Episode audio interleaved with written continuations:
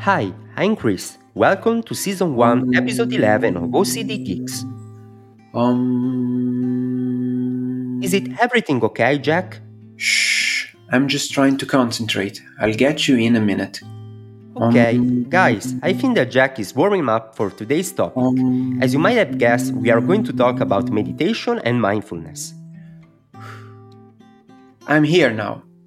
I think it kinda worked. Jokes apart, we want to share our personal experiences with, meditation. Actually, I've always been struggling with it, and I'll explain why. Could you tell the listeners about your meditation journey, Cris?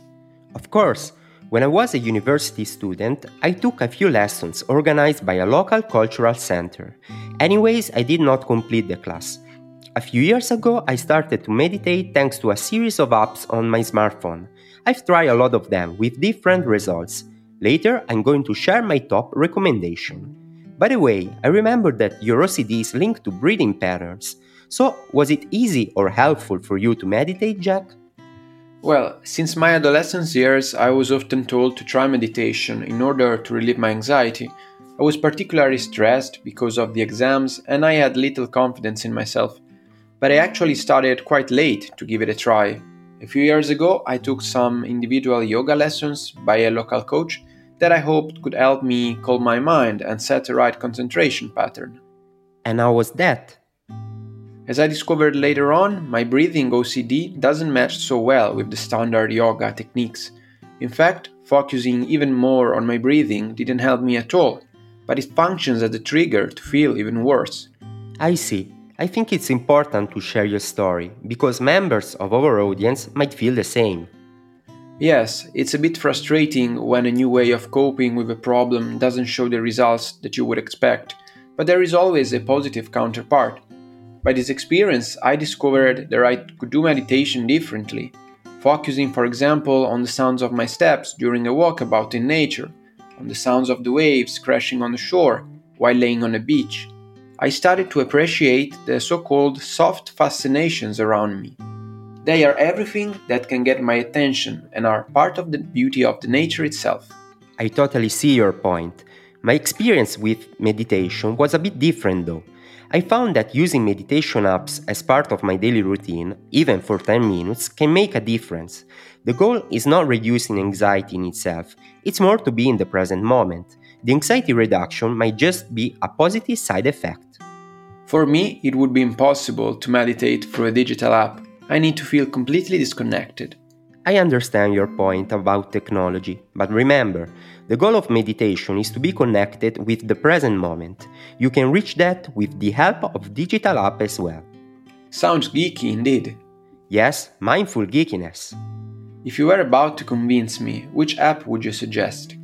The app I'm using now is called 10% Happier. This project was created by ABC anchor Dan Harris. He is the author of the 10% Happier book as well. Plus, he is the host of a podcast by the same name. I totally recommend checking it out. In the app, you can find a great variety of meditation and courses. Topics covered include the basics, stress, sleep, happiness, and more. These classes are offered by top expert instructors. As for me, my favorite one is Jeff Warren. It is not a free app, but they offer a free trial and sometimes free challenges as well. It's very cool when the digital world can help us refocus on the present. It makes us think about how powerful technology can be when directed on the right purpose. How we use it makes all the difference. I definitely think so. By the way, you are welcome to join our site www.ocdgeeks.me. There you can also find the visual section featuring mindful picture from our daily life. From today, you can take your part too. Send your own high definition mindful pictures that you would like to share with the community. You can send them at cris.ocdgeeks at gmail.com and jack.ocdgeeks at gmail.com. In no time, we could travel the world together, thanks to your contribution. Be sure to write your full name and the name of the place where the picture was shot for the credits. Your Instagram ID would work as well. That's right, Jack. So that's all for today. Follow us on YouTube and Instagram at OCD Geeks. To chat with us directly, we also open our Instagram spin off. You can find those pages at cris.ocdgeeks and jack.ocdgeeks. cool updates going on there.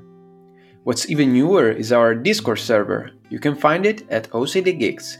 By the way, on YouTube you can find our second video episode, the easiest and geekiest way to introduce yourself in Italian. Actually, we are not only voices behind the microphone, so make sure to check it out. Remember, you are with us in creating our community.